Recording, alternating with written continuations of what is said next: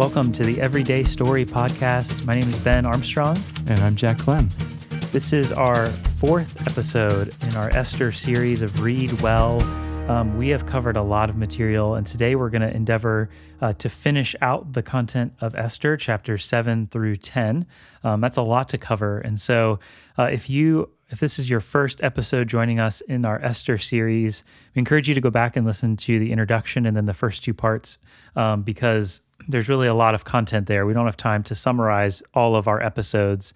Um, but one one way we could maybe just briefly review is talking about how we've kind of approached the story of Esther. There are a lot of different ways um, of kind of breaking up the story and looking at it.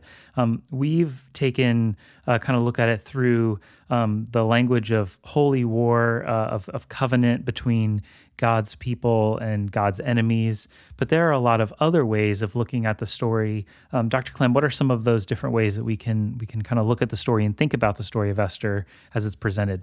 Yes. Well, you know, we could take a look at the book of Esther. I mean, it's such a wonderful story. It's rich in so many ways.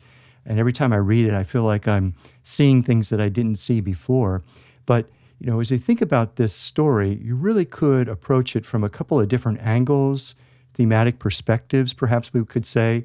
For example, there are some who view what we find in Esther from the theme or from the perspective of a royal court episode, kind of similar to Moses in Egypt or Joseph in uh, Potiphar's house or Daniel in Babylon and then eventually in Persia.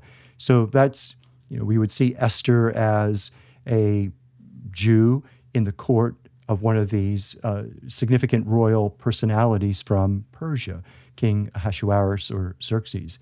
Uh, the other, and we've talked a little bit about this, as you uh, might remember, and those of you who followed along with us, this feasting motif. And there's really about ten feasts that structure the book of Esther. And so feasting is definitely a prominent theme in the book that me- needs to be dealt with. The first four feasts would relate to the Persian kingdom. The fifth through seventh feast would favor or feature Haman, and perhaps we could say relate to the Amalekites. And then feasts eight to ten would be more exclusively devoted to, uh, hosted by Esther, that would relate to Uh, the Jewish people. So that would be another way. And then, as you mentioned, Ben, you know, we, we're kind of locked in or thinking a lot about this covenant motif, and we're thinking in terms of kingdom and covenant and war and just uh, how God is uh, standing behind his people or maintaining his loyalty to his people. But then, of course, you know, a very simple approach is to just follow the narrative plot, a narrative focus that is um, zoned in on the plot line, that's taking a look at the characters, that, that's paying attention to the irony, the reversals, all the different literary techniques that you might expect in uh, in Hebrew narrative. That's kind of how we've practically structured some of these episodes to give give you guys, you know, some of the, the handles for how to think through the different chapters of Esther and the different parts of the story. We've kind of combined maybe those last two approaches a little bit and how we mm-hmm. um, are approaching these episodes. Um, But, you know, there are, you know, we've talked about some of the challenging issues with oh this book. And I mean, I think um, so this section in particular uh, will highlight some of those, the the silence of God, the lack of a narrator's interpretation of the events that are given, um, you know, the the life of Israel in exile and all of the complexities and ambiguities and Uh, questionableness of life in exile. Um, what are some of the other struggles that we see, the challenging issues that will come to bear in uh, chapter seven through ten? Well, even the politics of the kingdom, you know, just mm-hmm. how, and uh, you know, I'm anxious to hear your insights on chapter seven with just re- the way in which the queen and the king and the second in command interface with each other and how, um, you know, Queen Esther sort of navigates that whole thing. And And uh, looking forward to hearing your thoughts on that. But, you know, the, the the nature of Israelite life in exile is somewhat questionable. Or, you know, is the nation becoming overly paganized? Is it um, maintaining its its commitment to Yahweh and to covenant? Is there, you know, are there is there a remnant of belief within the exile? And of course, I think we could go to other portions of the canon of Scripture that uh, would be parallel or give us insights into Um, you know, Babylonian or Persian life, and we can see uh, definitely a yes to that. But uh, this, this, as you mentioned, this lack of determinacy, uh, you know, this, this, um, the fact that we don't really have the narrator telling us what's going on, leaves us uh, just wondering a lot of times, you know, what what's happening. And then, of course, the, uh, the there's a theology and an application of the book that grows out of this. You know, how should we view Esther or Mordecai?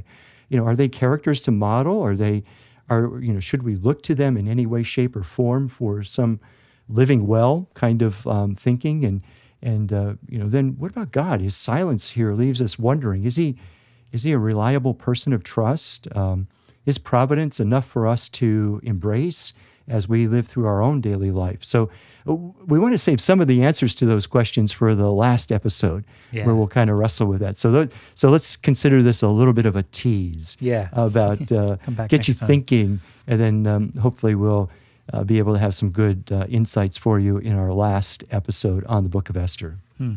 So as we jump into Esther seven, some of the observations that we immediately, you know, at least come to my mind, um, is, you know, Esther seven is actually going to be when Esther makes her request. And so the first banquet, she kind of defers that question and that, uh, you know, that that task to the next banquet. And so this is the second banquet. And so the scene opens up with Haman being hurried uh, from honoring Mordecai uh, to this second banquet. And and just, I mean, I think we need to take a minute and just appreciate uh, the dangerous and the dangerous and delicate task that Esther is attempting to achieve. I mean, mm-hmm. she's trying to incite the king against his closest advisor mm-hmm. without making the king look guilty or uh, without making the king angry. And we know from the past that the king is known for getting angry. And so this yes. is, I mean, this is a really dangerous, delicate part of the story. You know, we tend to think that the riskiest part of Esther's uh, life was when she went in before the king. But in some ways, I mean, the risk and danger is not over That's as right. we begin chapter seven. Um, mm-hmm. And so the king at the second banquet says, hey, like, what's your petition? What's your request? What's your wish? And so Esther starts out and she says, um, my petition or my wish is for my life and my request is my people. And so I think the first thing we notice is the reversal with Esther from the beginning of the story, in that she acts in solidarity with her identity and with her people. Mm-hmm. Um, at the beginning of the story, she uh, does not disclose that she's a Jew. It doesn't seem like she um, is acting in solidarity with Judaism, with Uh, you know, her people. And now she just comes right out and identifies my life and my people. That's my mm-hmm. request. And in her in her uh, petition, what's really interesting to me is she ends up quoting the exact words of Haman's edict. She says, mm-hmm. like, my people are about to be killed. They're about to be annihilated. They're about to be destroyed. And that's a direct quote from the edict that went out from Haman's pen to all of the nation back in chapter three. And so I think it's really interesting how uh, Esther is just so shrewd in how she mm-hmm. wraps her favor up. She doesn't even mention Haman's name until the king, after hearing all this. I mean, and she she even wraps it in words that uh, seem to indicate that she's looking out for the king's best interest, right? She says, um, you know, if this was just about us becoming slaves, I wouldn't have even said anything because it's going to bring damage to the king. But my life is at stake. My people's lives are at stake. And so the king is starting to get enraged, says, who... Who who dares to, uh, you know, threaten you? Tell me who this is. Like, tell me, where is this coming from? And now Esther finally gets to name uh, a foe and an enemy, this wicked Haman. Mm-hmm. And and now Haman is terrified before the king and the queen. All of a sudden he's thinking, maybe it's not a good idea that I was this excited to come to this banquet, right? Uh, he's he's just terrified. And I think the next thing that we see is the king's wrath just propels him to go out to the garden. He's like, all right, I need to blow off some steam. I need to think about this. And I mean, it's really just a fun thing to think about. Like, what's the king thinking about here?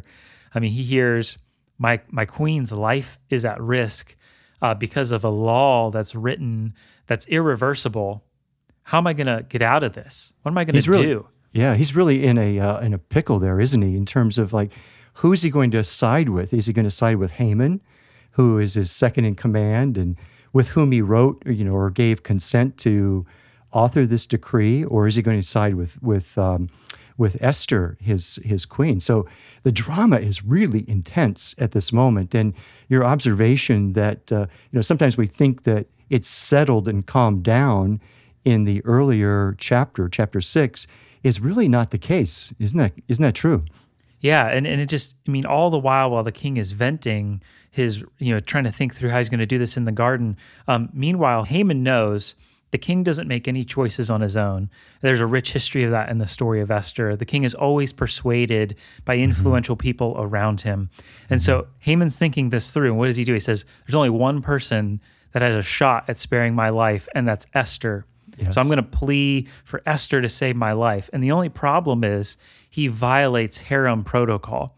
And this is what's really interesting in the story to me. I think we need to observe this, is that harem protocol dictated that no man could ever be left alone with mm-hmm. a member of the king's harem. Mm-hmm. More to that, uh, a, a man was never supposed to be within seven steps of a member of the king's harem. And so Haman is alone with the queen. And it's really ironic, right? Like, where else is he supposed to go? He yeah. shouldn't follow the king out to the garden to walk around. That, like, the king got up to leave to get away from Haman. Mm-hmm. And if Haman flees, he looks really guilty. Right. And so his only option is to stay, mm-hmm. violating harem protocol. And then when he falls on the couch before Esther, Uh, he's violating that other piece of harem protocol. And it just so happens that as the king comes back from thinking through how he's going to deal with this, it just so happens that Haman is falling on the couch, violating harem protocol at that moment. And the king says, well, are you going to assault the queen in my presence, in my very mm-hmm. house? Mm-hmm.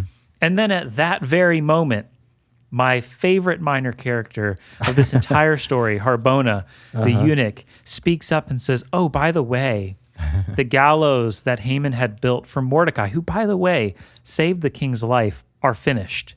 Mm-hmm. And the king says, that's it. Done. Yeah. Hang that Haman was... on his gal- on his own gallows. And the story ends, Haman is hanged, and the wrath of the king is abated. Mm-hmm. And I just think, wow, like that, that chapter uh, moves so quickly through that mm-hmm. action. I mean, it is action-packed. It's tense. Mm-hmm. It's tight.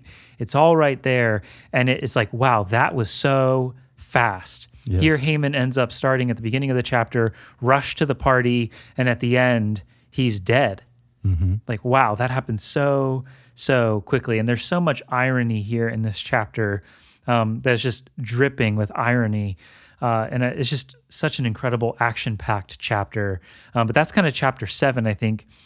And so, you know, the immediate threat of Haman is over, but you go to chapter eight, and the threat really isn't over. And so how does chapter eight kind of take us through the action um, of like, okay, this man's dead, but this law is irreversible, and it's very much alive and impending. Right. Yeah. So when we come to chapter eight, well, actually, before we leave seven, and I, I just love the way you summarize that for us to capture sort of the drama of what's going on, the intensity of the moment. And sometimes that, you know, as we think back to our methodology, and you know, we're kind of in this um, focus or this part of our of our uh, podcast where we're trying to encourage a reading well. Well, you know, I think you made a couple of uh, observations that co- grow out of reading well, and you know, just simply paying attention to the wording of uh, what Esther is saying and how it compares with the wording that we saw. That's very similar. It's being repeated. It's being leveraged here now to uh, Esther's advantage in chapter from chapter three to chapter seven. So that I think is is really helpful and insightful. And then of course, uh, just seeing sort of the the irony as you mentioned. I think the the most uh, blatant irony is is as you mentioned, you know, Haman being brought in and Haman being taken out. You know, brought in thinking he's he's coming to another banquet that will in some way Uh, serve his own self-interest, maybe work out uh, the death of Mordecai, but then ultimately, ironically, going to his own death. I did want to mention one thought that uh, uh, I was noting is that when uh, Haman is terrified before the king and the queen, this is another kind of reading well. It takes us back to the episode of uh, Saul with the Amalekites, and when Saul was disobedient to the Lord, you have that same word being used in First Samuel sixteen, fourteen, mm. where just before his judgment and before the Lord mm. comes down on him with a word of condemnation for his disobedience, you know, he's he's terrified uh, and he's being tormented by the by the Lord. Um, a harmful spirit from the Lord was tormenting him. So it's almost mm. like that that terminology there is terminology that uh, you see before judgment falls. Mm. So now we, so now we come to eight, and here is, like you said, Haman is dead. You feel like we can relax a little bit. Um, and what you see is reward. Esther is given his house. Mm. Uh, Morde- Mordecai is interestingly given the king's signet ring.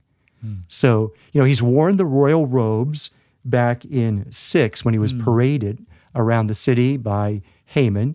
Now he's being given the king, Haman's signet ring. So, it, you know, kind of positioning him in a place of authority. Mm. And now together, Haman, or excuse me, together uh, Mordecai and Esther are set over the house of Haman. And now Esther falls at the feet of the king in order to plead with him to revoke the deadly plot that Haman orchestrated. And of course, it's interesting the way that Haman again is identified. Hmm. Haman the Agagite, and then Haman the enemy of the Jews. And um, so it's kind of interesting that since the king cannot revoke Haman's order, he does then give Esther and Mordecai permission to reverse the order and to allow the Jews the opportunity to defend themselves against their attackers. And so that's an important piece that'll be played out actually in chapter nine. But the scribes here are summoned, just like the scribes were summoned back in chapter three, verse twelve. You know, Haman summons the king's scribes, and they write out the decree, and just as you had mentioned, and how um, uh, Esther leveraged that in her uh, initial appeal in chapter seven. And they wrote out all that Mordecai commanded, and then the order was published throughout the kingdom. And what's interesting about this order that's a little bit different from chapter three is that the Jews are elevated to uh, a position of um, you know, equality within the kingdom. So they're, you know, they are receiving the order, and they are now in a position where they can defend themselves. So it's published throughout the kingdom, uh, and the chapter ends with Mordecai leaving the king's presence in royal robes, and the city is rejoicing and feasting. And finally, we see this fear uh, falling, the fear of the Jews falling on many people, which is causing these Jew or these these people, these enemies, or these people in the cities to declare themselves Jews. So that's and, a question for you, as our yeah. as our Old Testament expert. Um, that that stuck out to me too, and I know like some of the commentators wrestle with, like, are these people actually turning to Judaism, or is this kind of like the Gibeonite deception, where it's like, mm-hmm. hey, let's let's make ourselves look like something. It's in our best interest if we. Uh, you know, start to act like the Jews a little bit and call ourselves Jews so we won't have to be involved in this like national civil war that's coming. Mm-hmm. Um, so do you think, you know, is it more of that, or is it like an actual conversion to Judaism? Well, it's interesting. I hadn't thought about the Gibeonite uh, situation, and, it, you know, that might be a, a parallel sort of narrative scene to investigate to see whether or not there might be some merit in um in comparing the two, and, you know, maybe each narrative account serving and helping the other to better understand it. But uh, from what we understand, the fear of the Jews that causes a conversion here to Judaism, uh, this is the only use of this phrase in the Old Testament. So so we don't, you know, when we make the comparison, if we did so with the Gibeonites or any other, it would be more conceptually than it would be linguistically or based upon terminology. So it, the meaning is really unclear. But what catches me in this is, again, I sort of like echo back, where it takes me back to um, the situations that I read in the book of Joshua, where, you know, the fear of a conqueror is now falling upon the people. So like when you read through the book of Joshua, and as the people were being, as the Israelites were coming into the land, there was this fear of the Israelites that was falling upon the people of the land, and uh, you know, kind of intimidating them, um, you know, in, in that sense, um, you know, sort of weakening their resolve to fight. But here, it's it's more, you know, the outcome is like, well, I want to identify with you all. You know, I want to be part of the team. I want to be in the tribe. And, um, you know, I want to be on the positive side of uh, the outcome of what's going to unfold in chapter nine. And, uh, you know, it may even echo into uh, what Zeresh said to Haman, you know, in his back and forth with his family and with her between the banquets. And Zeresh says, well, you know, if Mordecai's a Jew, you're not going to be able to stand against him. And uh, so I think, you know, I, I I like how that sort of ties, that that that phraseology or those ideas tie into, you know, covenant, holy war, and sort of the Lord's, you know, coming into an area to taking over that area uh, in a victorious kind of a way. Hmm. So then chapter nine opens up with battle, with warfare, um, this anticipated battle account. Um, And to me, what's really interesting is the irony, right? So yeah. Here, Haman, this whole thing starts because he wants um, his people to gain mastery over the Jews, to extinguish them.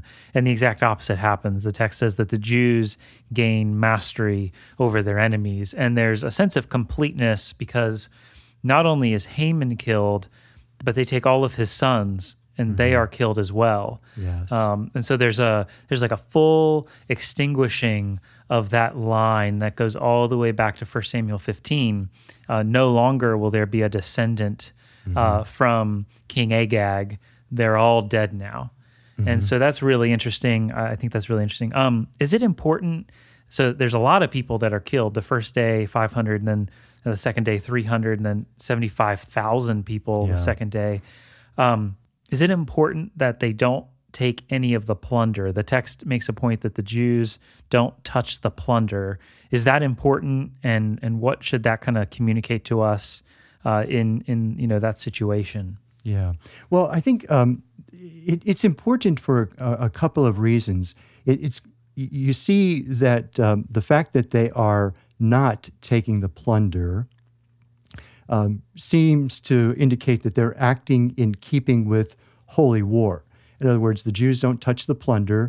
Uh, they're not using, you know, in other words, this is truly holy war because uh, they're not using this war to enrich themselves. But and usually in holy war, what happened was that uh, the plunder was was under a ban. Harem is the word, and then was used, you know, dedicated to the Lord, taken into the um, you know in, into the. the uh, tabernacle or temple there. So I, I think it's important to see that connection with the plunder, that the Jews didn't, there's some, there's restraint here in the way that they're going about their battle with those that uh, hate them, that those uh, that want to destroy them. And then also I think it just serves to clarify that the nature of the battle was a defensive battle. You know, they're defending themselves against their attackers who had come after them. So they're, you know, the idea is to preserve leur, their life, to defend against those that are attacking them, but not to enrich themselves as a result of uh, taking plunder that belonged uh, to the Persians or their enemies. Mm. The other thing I think is really interesting in this chapter is how Esther is described and how she acts. Um, from the beginning of the story, you know, she's taking orders from Mordecai, relying really heavily on his wisdom. And then you see this transition where, you know, when she puts on the royal robes and goes in before the king and then has these banquets and she's kind of organizing how to to request, uh, you know, this this big request from the king to now, you know, she's the one going in before the king asking for a second day of fighting. She's the one sending out the decree. She's the one telling Mordecai what to do. Like she becomes this um, powerful queen in a way that's contrasted even with like Vashti and how she's portrayed. Um You know, she's kind of the second in command, right? And it's really interesting how she kind of takes on this role uh, of protecting her people and, and kind of actively, proactively doing that instead right. of reacting to to other people and what they want. Yeah, that that um, that request for a second day of killing is a request that uh, has caused interpreters to ponder that pretty pretty carefully, pretty extensively. Because when you think about it, the original decree allowed for one day of defensive fighting, right? So, and really that was uh, all that Haman was was asking for in his decree. In other words, you know, we'll have one day, and they will uh, the enemies of the Jews will come and and um, kill them. And so, you know, the original decree just allowed for that one day of defensive fighting. But, you know, the king then asked Esther, you know, is there anything else you wish, you you you desire? It's kind of like how you were mentioning uh, that uh, same sort of phraseology that you were highlighting in chapter seven. And uh, so as a result of her asking for a second day, judge, uh, commentators have really judged her harshly. You know, is this an overkill? Is she acting more pagan-like? Is this a vindictive kind of a move on her part? And, uh, you know, the text doesn't really provide any justification for it or judgment of it. And so we're left to, uh, you know, wonder, well, what is this saying about the character of Esther at this point? But, uh, you know, we don't really see any attempt to vindicate her or to rehabilitate her at this point. And, um, It, you know, it, it seems the best is to take note of the ambiguity in the text and observe that the Bible does not rehabilitate or vindicate the darker side of God's chosen leaders. And you see that, um, you know, with David and his adultery, and, you know, you see it with uh, with Saul and, and sort of the liberties that he took during his time. But uh, the text certainly affirms that no one can handle power without yielding to its darker side, as uh, Jobes makes observation of in her commentary. So it's uh, it's an interesting moment that uh, really does cause us to ponder, um, how do we judge Esther, and how do we read her, and how do we characterize her? Which we'll get into more in our last episode. Um, like, how do we think about these characters? Should we emulate them? Should we condemn them? Uh, you know, what do we do with that? So we'll, uh, you know, there's a little bit of a tease for next episode. Yes. Um, can you talk us through uh, the the Feast of, of Purim and the significance of that, and how the story ends with a focus on establishing that that festival? Uh, what mm. is that all about, and and what's the story talk yeah. about in those well, verses? Well, you know, as you see there, the fi- in the final verses of chapter nine, so when we talk about the Feast of Purim, uh, there's really a lot of attention that's given to it from about nine twenty all the way through the remainder of the chapter, chapter nine, and then we can kind of uh, tie into that um, the, um, the final verses, the three final verses of chapter ten. But, um, you know, here we have this feast, which is really dedicated to celebrating the um, uh, the victory that the Jews, the reversal, the victory, the deliverance of uh, this decree to exterminate them while they're in exile. And uh, it's really a two-day celebration. And, um, you know, going back to that question about whether or not uh, there's any justification for what uh, Esther did in requesting a second day, we might say, well, it's, it's kind of... Um, included, or it's um, brought into the celebration uh, of Purim as a two-day festival. But uh, as you can see from just reading the text, it's uh, it's a time where it, there's a, there's a lot of food, there's a lot of feasting, there's a lot of celebration. There is attention that is is given to the poor, and there's just this reminder of um, this you know wonderful deliverance that the Jews experienced during their uh, their time in captivity. And it's rather interesting. It's still celebrated. It's it's added to the five feasts that uh, were commanded by Moses in the Pentateuch. Um, you know, if you just Google it and look up uh, the Feast of Purim twenty twenty-one or whatever year it might be. But um, this year, twenty twenty-one, it's celebrated February twenty-fifth and twenty-sixth. And uh, so it's it's a time when um, the Jewish people give attention to recall this story and reflect on it. I, I thought Jobes did a very interesting um, job in her commentary, where she um, was reflecting on how the Holocaust uh, has you know really made it difficult uh, for many Jews to you know continue to see the joy that's associated with Purim. We'll we'll talk about that a little bit more in our final episode, but. Uh, Uh, you know, there we see the outcome being a little bit different than what we read about here for uh, the Jews during their period of exile. Hmm. I think what you know, this feast is just so ironic because you know all through the story you get you get the sense that Haman uh, isn't a very happy man, and he he thinks that once he can get rid of Mordecai and the Jews, maybe he'll be able to sit down and feast and actually enjoy it. And it's just ironic that now. Uh, the Jews end up establishing a feast where they remember the day when Haman cast lots, the pur, uh, to determine the, the the date for the Jews' annihilation. And it's actually his own annihilation. And so now the Jews feast every year uh, to remember. I mean, it's just so, so mm-hmm. ironic, and it's yes, such a it satisfying is. ending. And I think, you know, as we think about like final thoughts for this section of the story, I think it is a fitting ending. Yes. Like you, you end with a sense of closure. Like there aren't threads that are started at the beginning of the story that aren't closed.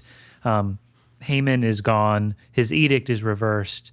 Uh, Israel's people are safe at the end. Um, like it's just, it's a like, ah, okay. Like mm-hmm. that, that was a good story, and mm-hmm. it ended well. Mm-hmm. Uh, that, that was kind of the sense that I get after reading yeah. it. No, that's a good word. I, I like that word, you know, that sense or that idea and everything that's loaded into it of closure. Like you, you, when you come to the end of the reading of Esther, you know, there is closure with regards to the story, the plot. But we still are left with questions, you know, even though there's closure, we still have questions about like, oh man, how should we interpret, you know, different actions? But I think the one thing that, as we just wrap up uh, this particular episode of our study of the book of Esther, I think the other thing in addition to closure, you know, there's that sense of relief, there's that sense of deliverance. I think um, maybe close on the heels of that idea is this idea of reflecting on God's faithful commitment to his people. So even though the, the story Um, leaves us wondering about determinacy, or the story doesn't include the omniscient narrator telling us, you know, why Esther is making certain choices, or why Mordecai is doing what he's doing, or why Haman is doing what he's doing. I mean, we, we get some insight, but not enough to really uh, answer all of the um, the uh, the mysteries that we find and uncover. But we come away without a doubt with a sense of like, God was there, even though he wasn't mentioned, even though uh, we don't see a lot of explanation. We see, obviously, he's there. He's behind the scenes. He's committed to his people. And there's enough covenant language to lead us to that conclusion in the story of the book of Esther that we feel like that's a legitimate conclusion to make. And that's a, a way we can read this well and think about how that impacts our living from our vantage point in the act of the story, the overall story that we happen to be living in at this particular moment. Mm, I think that's excellent. And I mean, we we wrestled, you know, as we were preparing for this episode, like how much do we talk about now? Because there's just so much, there's so much irony that we're going to talk about mm-hmm. next episode. There's, you know, going to be so many more, or so much more, you know, different things we're going to talk about next time that we want to hold off now. Um, because I think it'll be really helpful next episode. But we really do end it with that sense of relief that, wow, like even though God's name is not mentioned, and even though he doesn't act miraculously, quote unquote, in this story, um, God keeps his promise that his people will not be destroyed. Mm-hmm. And he does that through like extraordinary, ordinary events. Yes. And, and a lot of like, it just so happened. And mm-hmm. and I think like at the end of that, you you come away reading the end of the story and you're like, okay, like God, God knows what he's doing, and he's got this story written, and there's there's nothing, not even the most powerful empire in the world, not the most powerful man of that empire, not an irreversible law, uh, nothing can stop that. Mm-hmm. And I, I just think like that, like, wow, okay, that's a good story. Yeah. Um, and next time we're going to get into all of the other questions that we have, and how do we live in light of it, and how do we live well, and all of those things. Mm-hmm. But right now it's like, ah, that, that's, that's right. a fitting ending. Yeah, just rest in that, that uh, truth, that reality that comes out of the story. And we'll look forward to spending time in our next episode uh, trying to sort out some of the complexities, as Ben has mentioned, and and hopefully um, pointing a direction for you that uh, will uh, give good evidence of how we can live well based upon this story of Esther. It's a perfect ending. Amen. Cool. We'll look forward to, to uh, our next episode, so stay tuned, and, and uh, invite as many of your friends as possible to uh, tune into our podcast and to enjoy the read, and enjoy sort of the growth that uh, comes from learning how to read well the God's uh, stories.